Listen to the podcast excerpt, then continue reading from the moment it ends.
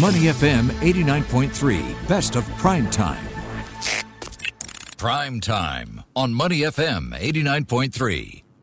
So early in 2022, Singapore announced the creation of the Digital and Intelligence Service to protect the Republic from growing digital threats. Of course, uh, the DIS, the Digital and Intelligence Service, it's tasked with the intelligence, cyber, and psychological defense of Singapore. This is a very, very timely and important issue because everything's going more digital, isn't it? Including defense and mm. government operations in general. So, what does it take for countries to build up their cyber defenses to be ready at all times? And I know, Tim, that you recently met with Thales Group's chairman, CEO Patrice Caine in Paris.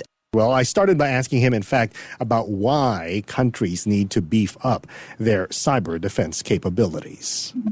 Well, I, I, see two things. One, in relationship with private companies, is what I've explained. How do we cyber secure by design the system we deliver to the enforcers? The second aspect of your question is armed forces develop their own cyber commands. Uh, so this is not a question for industry. This is really a question for, I would say, state uh, state people or enforcers. It's not a secret, but all the uh, major countries have set in place fifth or fourth army, uh, the cyber army, not only to defend, protect, but as well to, to attack, if necessary, other, I would say, uh, other states. So yeah, now that you brought that up, so there's a preemptive strike possibility when it comes to cyber defense. But how do they identify who their enemies are? There we come on a ground which is less and less uh, ours in terms of again of of, private, of, of private company. Uh, this is really a, a, question that has to be dealt by uh, officials. What are their priorities?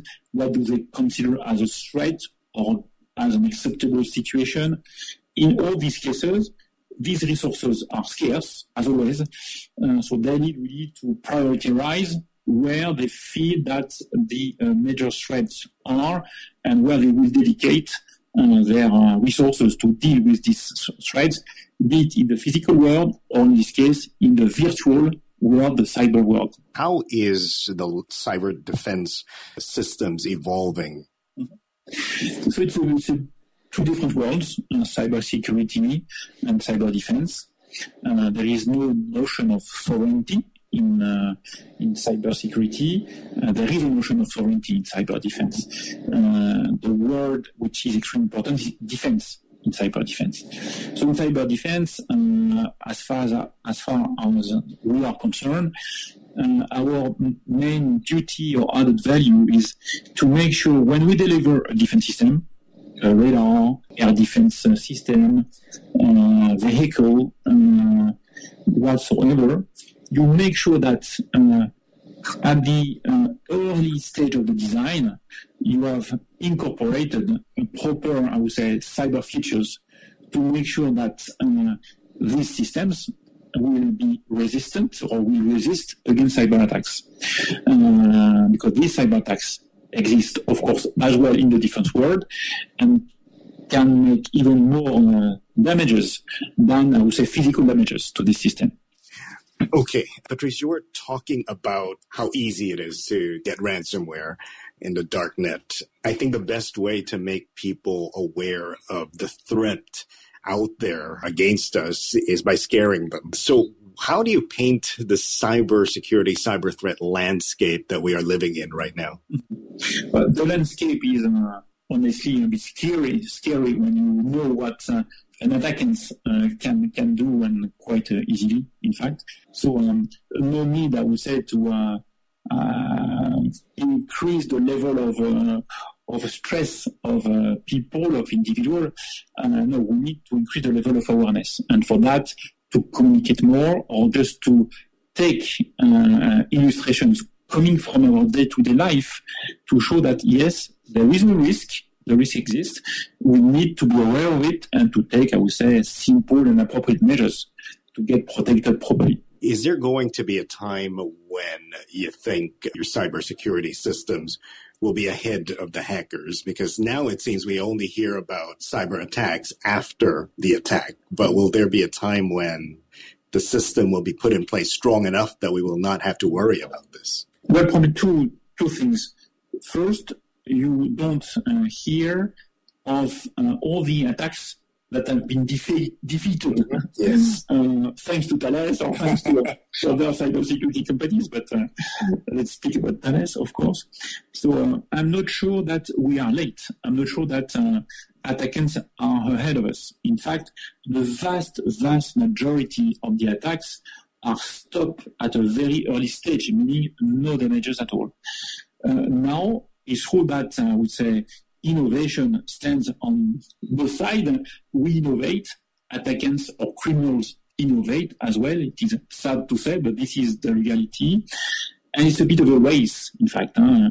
Each one, each of us, if I may say, uh, tries to innovate faster than, uh, than the other. So who is winning the race? I mean, how do you win this race? Or this way, this race has uh, no end.